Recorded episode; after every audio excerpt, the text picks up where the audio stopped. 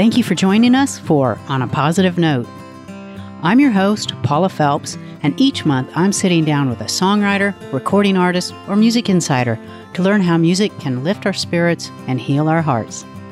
Music is a great tool for bringing people together, and during the days of the lockdown, the Marsh family from Kent, England, began sharing song parodies to express what they were going through.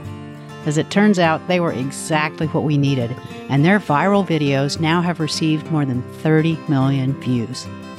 They were dubbed the Von Trapp family by the New York Times, and today I'm sitting down with parents Ben and Danielle Marsh to talk about how their family's humorous approach to the pandemic helped them keep their own sanity while turning their family into a global sensation. Danielle and Ben, welcome to On a Positive Note.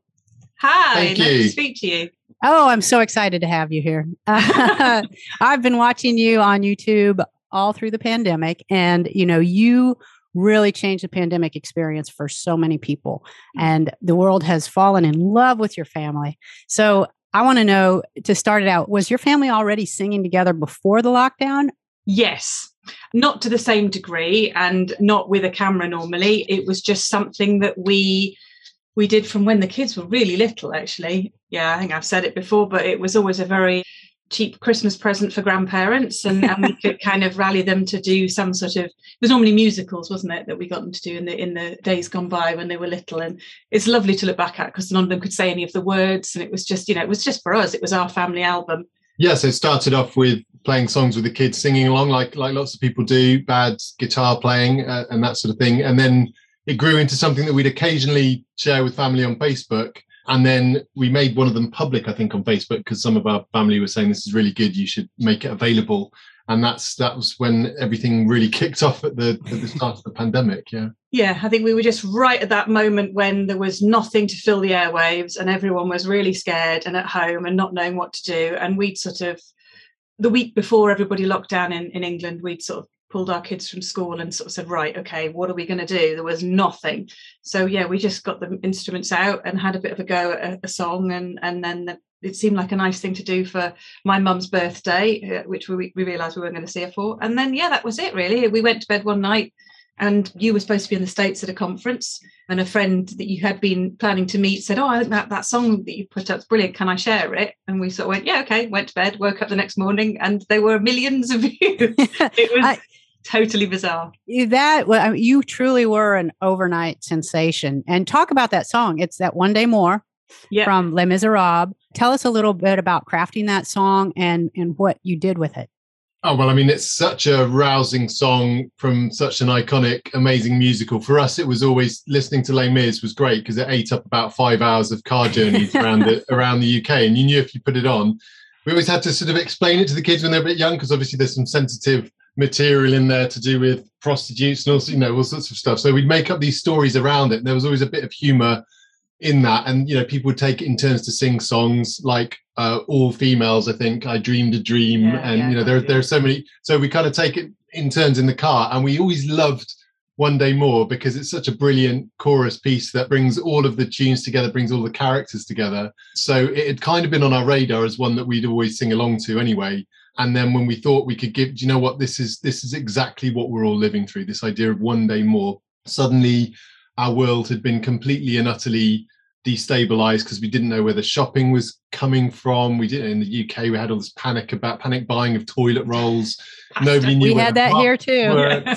All the advice was kind of frantically being cobbled together because no one quite understood what was happening. And so in a sense, we were all glued to our televisions in a, in a quite a traumatic way, and glued to the news. And we kind of just needed to restore something at home and have something to do. So that, yeah, the song became a way of putting that experience into one piece that we could have, that we needed a laugh, right? Mm. Every, you were kind of ready to be shocked at everything that was arriving, trying to figure it out. So it was part of our parenting really, which yeah. is just to try and make something fun and less frightening. And also relatable, because there's big, massive things going on in the world, but here I couldn't get a delivery slot for some food to be, del- you know, it was that kind of, right. You, you can't panic about everything out there. You've got, you kind of bring it back to what's happening with your lives. And so Ben disappeared off for a bath and came back and said, I've written some words. And we sat round the table, and I vividly remember sort of singing it through the first time. And as we kind of reached the end of it, we all kind of went, well, that was was good fun. And we said, well, well, let's have a go. I think we came back from a dog walk. The, the kids, it's always half the videos that we've put up on YouTube, there's been various states of pajamas and things, because it was always after bath time or after tea time. We'd say, well, let's let's give it a go and see if we can manage it. Yeah, and we just sort of sang it through. It wasn't perfect. There's an argument in the middle. In fact, at the beginning, I think, of uh, Thomas and various people. And yeah, we just did it because it made us feel better. And I think fundamentally, that's why we've always done it. It, it gives you a reason to all get in a room together and talk about something other than what was on the news or right. Well, you know, what you'd done today. And it just, yeah, it was really good fun. And then very quickly we realized it was kind of quite important to other people. And that seemed yeah. quite startling, that you you could be locked in your own living room and other people were feeling the same as you across the world and appreciating their stuff that you were doing. So it, yeah, it made the world smaller at a time when everything felt far too big and scary.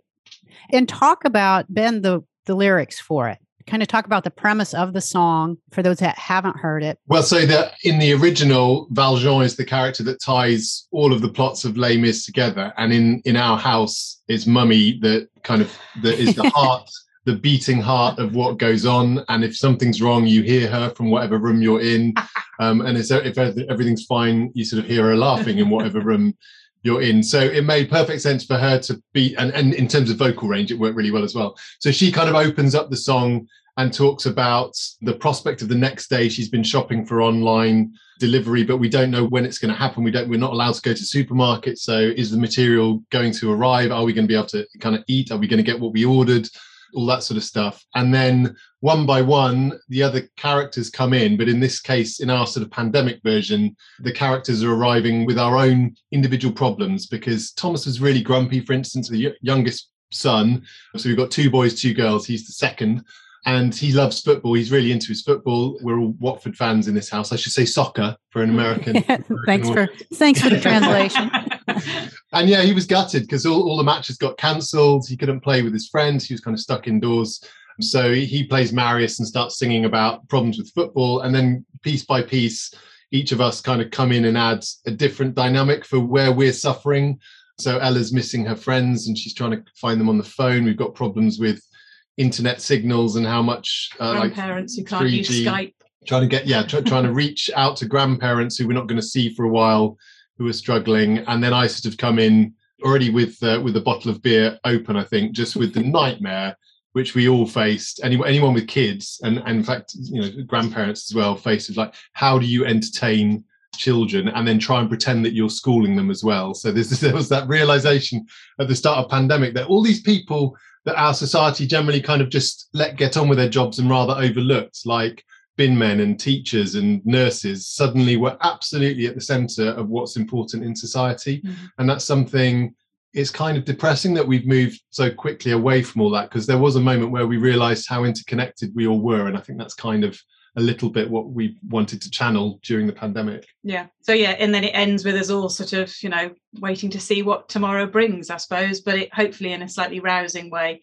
And certainly we found it certainly wasn't the best, you know, there were a few duff notes and there were bits and pieces that we could have done again, but it captured that moment. We did it. We walked away and we thought, oh, well, grandparents will like it. And off we went. Oh my gosh. Because you did, you captured what everybody was feeling. Like there's each character or a person in that song, like there is someone who feels that way in your house. And sometimes you felt like multiple things of those. And I, and I think what was quite surprising, and I think this is what really cut through right in those early days, is that there were six of us in this house and there were a lot of people sat at home by themselves or with a couple of people, people who loved to sing, people who ordinarily would have turned to groups like choirs and things. Mm-hmm. And you just couldn't make that volume of noise. We were kind of thinking, where am I going to get some quiet and some peace? Because everybody's in the same room. And you realise that other people are watching going, I wish I had that. I wish yeah. I had that volume and that capacity and those people all around me, because I'm alone. And so it was nice to recognise that the things that make you tear your hair out when you're still thinking, how am I going to feed you? You can't want to eat again. Surely it's just been lunch. I fed you yesterday. Exactly. And then, you know, and there are other people watching from Australia and New Zealand and America saying, that reminds me of what my house used to be like, or that reminds me of when my kids were young, or when I lived back at home with my brothers and sisters. So it was completely overwhelming and delightful and terrifying, all in one go. And yeah, and we started very quickly getting lovely messages from people saying, I work on an intensive care unit, and I came home this morning and this made me smile for the first time in, you know, and those kind of messages really cut through, and you sort of think, yeah, maybe I'm just sitting in my living room and that's the best I can do, you know, to not be out and about and not put pressure on health services and everything else. But if we can add something extra, if we can add a bit of a smile, and then that quite quickly became a bit of a focus of ours, I suppose. It was nice for the kids to sort of feel like we were making a difference for some people, even if we oh, weren't yeah. going anywhere. You, I mean, you were really putting into words what a lot of people felt, and you were doing it with humor and levity and beautiful music. And I mean, those things combined in one package, you could not find it anywhere else. And, and how quickly after that first hit, after that first viral video, how quickly did you start doing more? Did you take a breath, or did you say, let's jump on this? Well, it was a bit, I mean, it was a bit overwhelming, to be honest, to, to begin with, because suddenly we had all of these, we were trying to do our jobs remotely as well and homeschool the kids. And then suddenly we had all these messages from international kind of media wanting, wondering if we could perform this, or could we go on this show?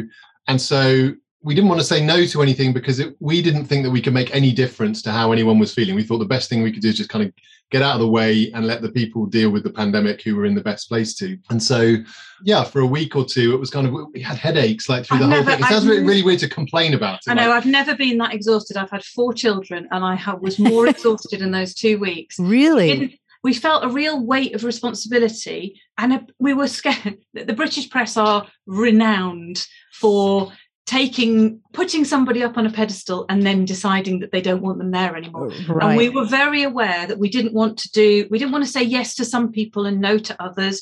And we didn't want to look like we were, we didn't want to look like we were profiting out of anything that had happened. We didn't want to look like we were, yeah, the pandemic's been brilliant for us. So we were really minded that all we wanted to do was talk to the people that wanted to talk to us. And we actually said, we'll do two weeks and then we'll go away, because we didn't want to say no when people felt that we mattered and we've made a difference to them. But we equally didn't want to be there going, you know, watch us again.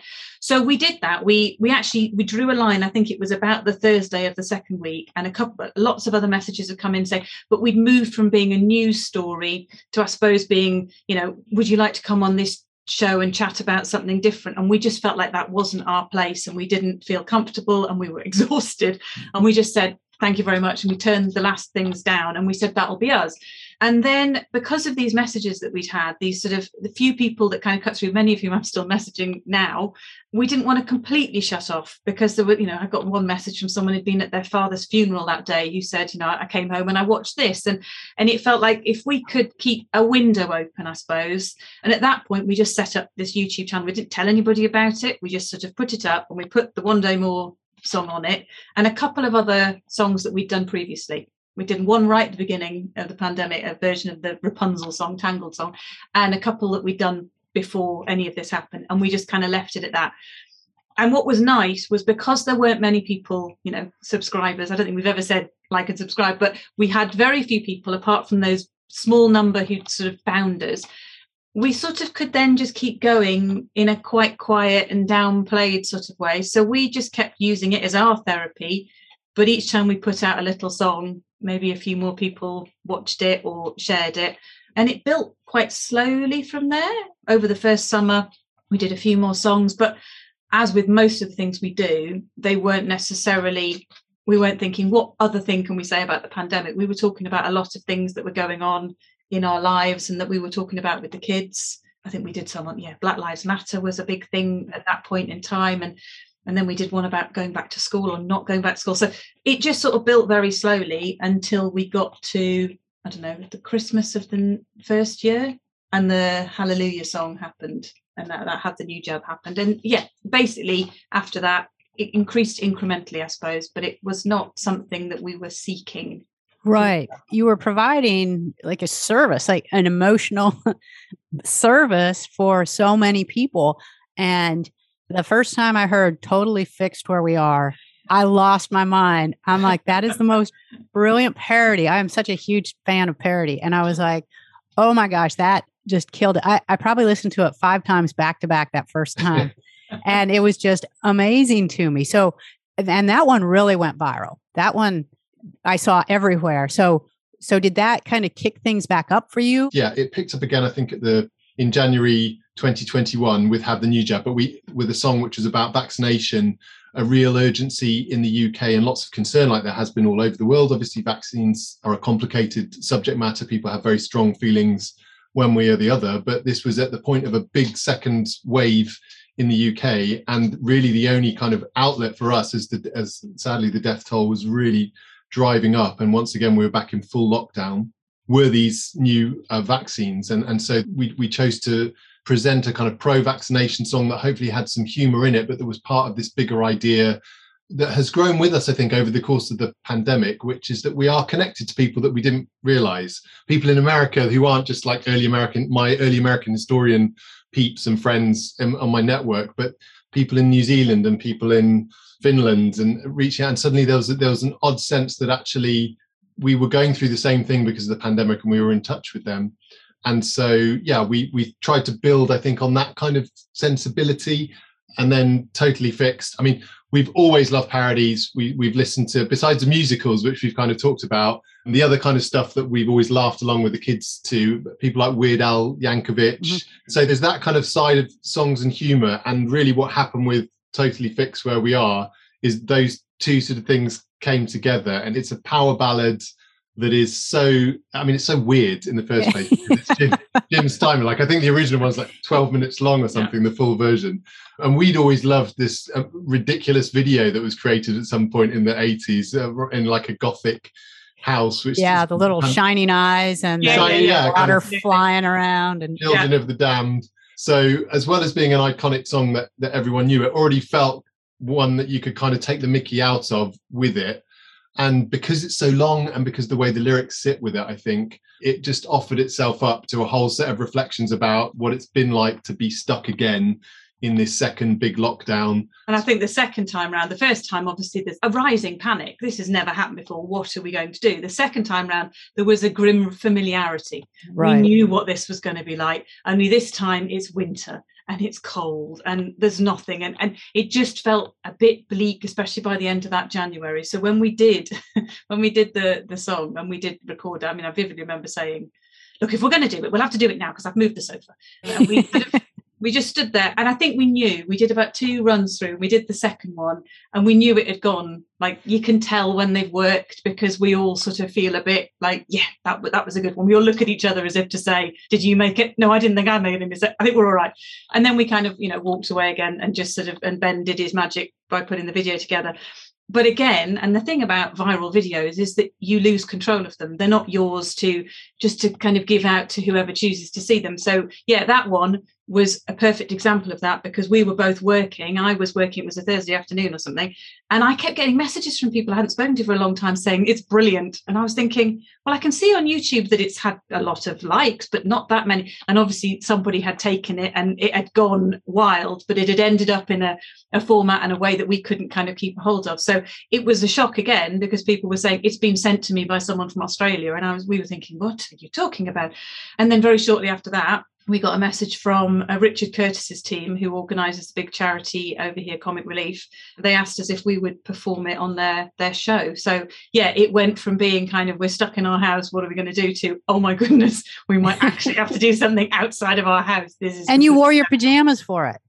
Oh yeah, that that was amazing. Yeah, they supplied the pajamas, but yeah, that was that was slightly ironic. Yes, we finally get out, and I'm still in slippers. But yeah, that, I, I think when whenever the kids are asked now, because of course from that, you know, from Tess's point of view, so much of her life has been now taken up with all of the kind of mm-hmm. pandemic and everything else. If you ask them what their most amazing high points were, going on Comic Relief and doing that song was definitely up there. And once you did that, you did that performance with Comic Relief, and you've done some other things that have kind of changed the direction. You've really used it to send some positive messaging. You did something about prostate cancer. You were going to talk about your new song here in a minute. But so how did that kind of change to like, we want to get these causes out there and we want to make people aware? I think with all the stuff we've done, we've come at it from our own personal point of view. And we had some lovely messages quite early on with people saying, would you write a song about? And we've generally sort of shied away from that, because we didn't want to sort of parachute in on somebody else's issue or something else and start telling people how to deal with it or, you know, talk about it. But what we realized when we did the Have the New Jab song is that what we were able to do that a lot of people couldn't was we were able to start conversations that people would sit round a, a table and say, have you ever, you know, had your prostate checked, Dad? Or why don't you want to have a vaccine? What do you think about it? And we cut through in a way that I suppose when we're becoming more and more entrenched in our opinions and more and more polarised in our world, we could cut through in a, a way that a lot of other people couldn't. And they might be incredibly angry and disagree entirely with what we were saying, but they would still say, but the girls sang beautifully, or I really liked how you did that bit, I don't agree. And it, I suppose it challenged people in a slightly different way. And it, it, it, rather than being entirely defensive with a lot of their opinions, they might listen, maybe ask a question that they wouldn't have asked. And certainly then Have the New Jab made us realise that obviously you, you set yourself up for a lot more vitriol, but people will also say, actually, I did ask that question because I, I wasn't sure about that. And when Prostate Cancer U K came to us, we'd spoken to them way early on because we'd written a song when my dad got the all clear for prostate cancer, which we'd done well before the whole pandemic singing thing happened. And we put that on the YouTube channel, and they'd come to us because they'd seen it, our prostatectomy song that we did for my dad's Christmas present the year that he had his big operation. And they said, would you, would you do something for us? So again, it was a personal thing for us. But I think it's, it's one of those where music can sort of soften things, and, and satire and parody can often sharpen things.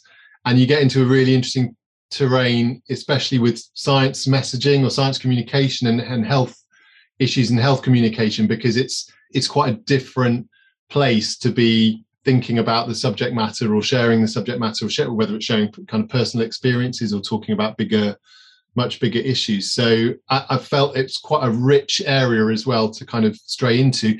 And as usual with us, it's kind of partly also just about teaching the kids about discussions about vaccination or about cancer or hormones or whatever it may be. It's a great place to channel some of that thinking that's not kind of confrontational.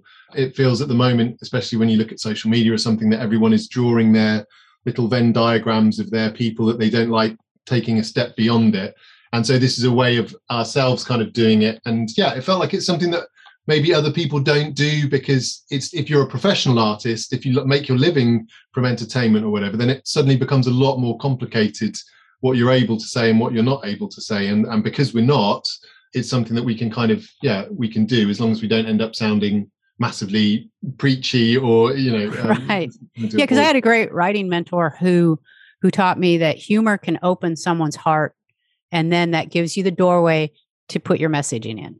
And, you know, and that's really what you guys did. You make us laugh, and you also make us think, and we're more welcoming of a different mindset because of the humor. And I think we weren't trying to sort of give a message and tell people that we knew best. We were simply saying, especially with the, the prostate cancer one, these are the people who you should talk to. If you if you haven't, if you're not sure, if you're worried, if you've put things off, if you haven't asked the question, then go here and get yourself checked. But, you know, ask the question because you're important, and it doesn't matter that, you know, everything else is going on in the world, because this is something that you need to make a priority. So I think if we were trying to do it and tell people something because we wanted, you know, to them to know it because we have the answers, that would be, I, I suspect, a lot awful and, and a lot more preachy, whereas this was simply us saying, you know, ask the questions, go look out for yourself. And yeah, coming at it, you you found out an awful lot more about the prostate than you had ever known yourself. And you sort of think, we're, we're now of the age that those kind of things are definitely things that you expect someone's going to tell you, and then you realize no one's actually going to come up and uh, give you that lesson. So yeah, it was, it came from our, in that instance, being asked to do it, but then our experiences and everything else, and being able to talk about my dad. And, you know, he was a, he's a medic, and he was still nearly too late. He he put wow. things aside and, and didn't didn't ask the questions when he should have done. So it felt, yeah, there's a lot of things we've done that have been lovely because people have felt they were important to them, but this felt like it was important, and that yeah. that is a definite incentive to to do it. That's fantastic. And you have a new song which hits very close to home for me, I must say. Tell us about that. So yeah, so just before the first lockdown, I was diagnosed with a form of rheumatoid arthritis, which I kind of had known was coming because my dad had it, but and they put me on a form of medication that can be used, I think, in higher doses as a chemo drug. So I was put on this new drug in sort of January twenty twenty.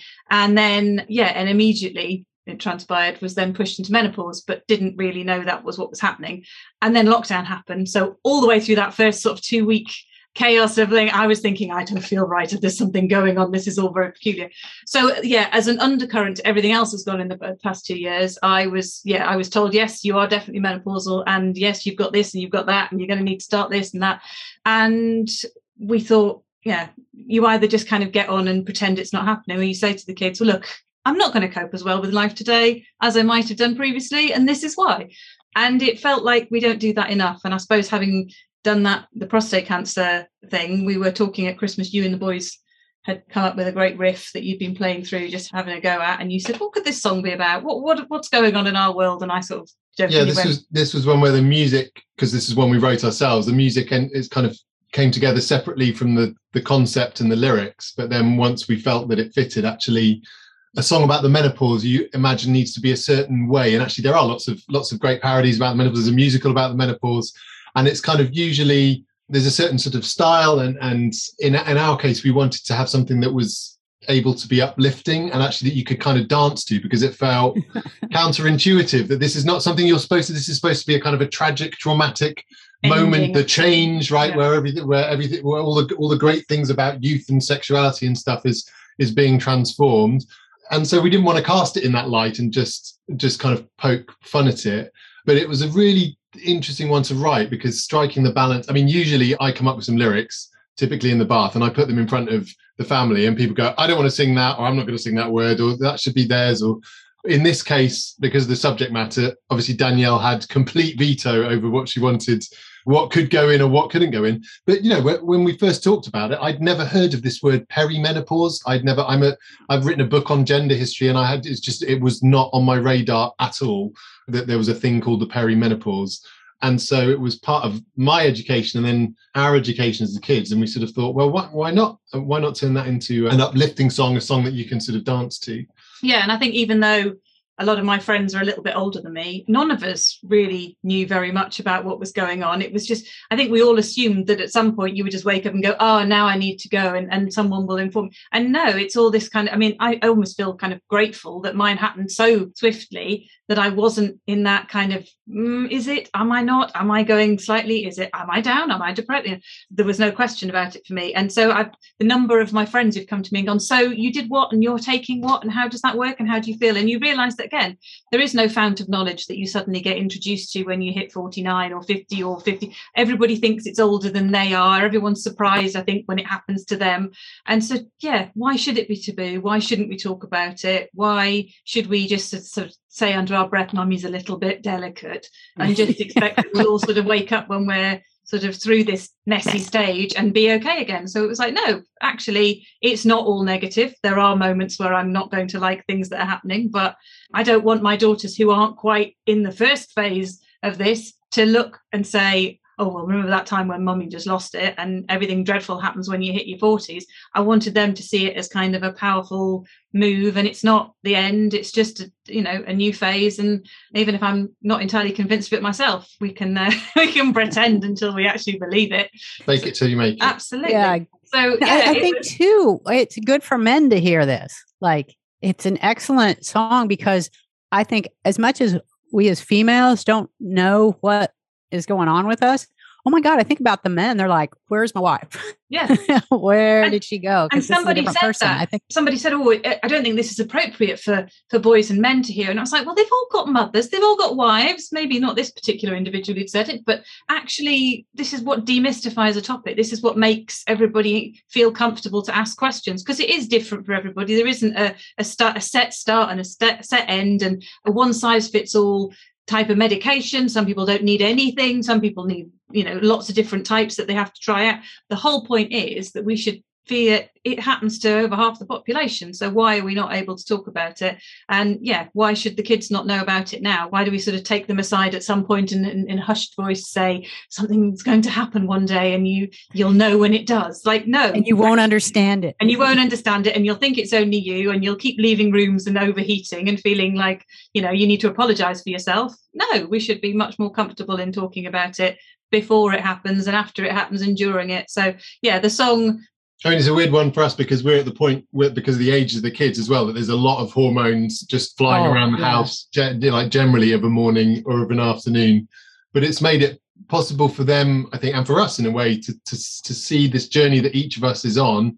And they're about, you know, they're hitting spots and puberty at the moment, and then we're in different phases where, you know, things are going wrong and going grey and moving to new terrains. But it sort of humanises everything, and I think we need that in a much bigger way across our societies, to do with the workplace and women in their forties and early fifties. And you look at questions of retention, promotion, the glass ceiling, and all sorts of other other ways, people leaving remunerative work or kind of switching career tracks. And it's the, there's there's a lot for us to kind of get our heads around in a much bigger way about this, but it has to start with, yeah, with those smaller looks and conversations, and mm. sometimes escaping the room when it's the right moment for everyone to escape the room. Yeah, absolutely.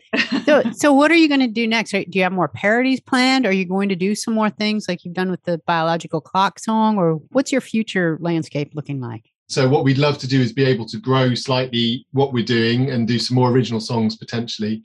And luckily we've got an incredible support base through a site called Patreon of people that can support us each month. So we're learning and developing ourselves for now. And if in three or four years' time there's something that we're doing that's still of interest to, to lots of people, and the kids are old enough to kind of think of it as something that they really want to do as a career, not just something that they're doing on top of other stuff, yeah. then we can be in a position to grab those opportunities. But in the meantime, we're happy, you know, carrying on doing doing what we're doing. So yeah, we'll keep going as we are for a while and see where we end up, I suppose. That is terrific. So you have certainly kept us entertained, and we so look forward to what's coming. And thank you for sitting down and talking with me today. I've thoroughly enjoyed this conversation, and I know that our listeners will too. Oh, you're very welcome. Lovely to Lovely to, to speak, yeah. That was Ben and Danielle Marsh talking about how their family is using music and humor to bring people together.